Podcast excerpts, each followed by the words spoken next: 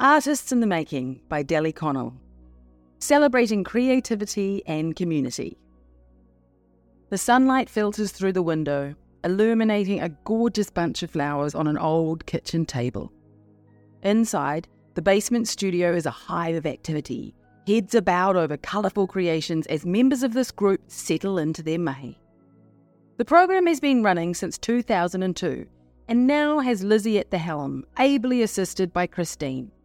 Lizzy is a textile artist from Kūaotunu. Used to working alone in her studio, she is beaming as she introduces the artists. It's obvious she's enjoying herself as much as they are. The program is such a success, says Lizzy. We're not always in this space, we also run day trips. Last week, we visited Nigel Sparrow to do some fabric marbling, and we've also been to Pete Sefton to screen print t shirts.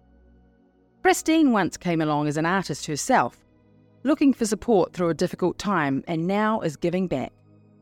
I love to help people and love the socialising and companionship we all enjoy. Rebecca brings Susie, who has survived an aneurysm, and they both help out and join in. Everyone is equal. It's a great artistic and social space. I've met people here who I never would have met otherwise. Neat people, says Rebecca. Everyone mucks in and helps with the dishes and keeping the room tidy. Artists in the Making is funded by the Ministry of Social Development and also receives funding from the Ministry for Culture and Heritage for outreach programs in Coromandel and Whitianga in order to help remove barriers to participation such as poverty, mental health challenges, disability, or social inequality. But it's the artwork that speaks for itself. It's joyful and free.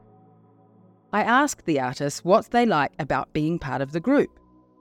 Sean says, I like coming here to make pieces. I love making stuff, and I've been coming here since I was at school.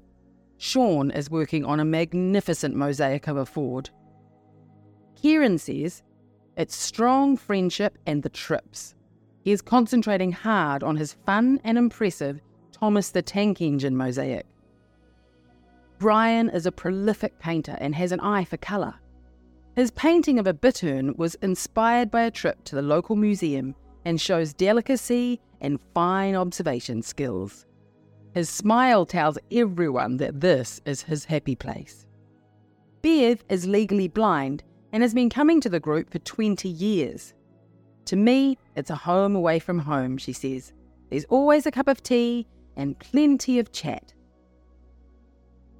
Bev has also suffered a stroke and speaks highly of this group and the Blind and Stroke Foundations, which have given her so much support.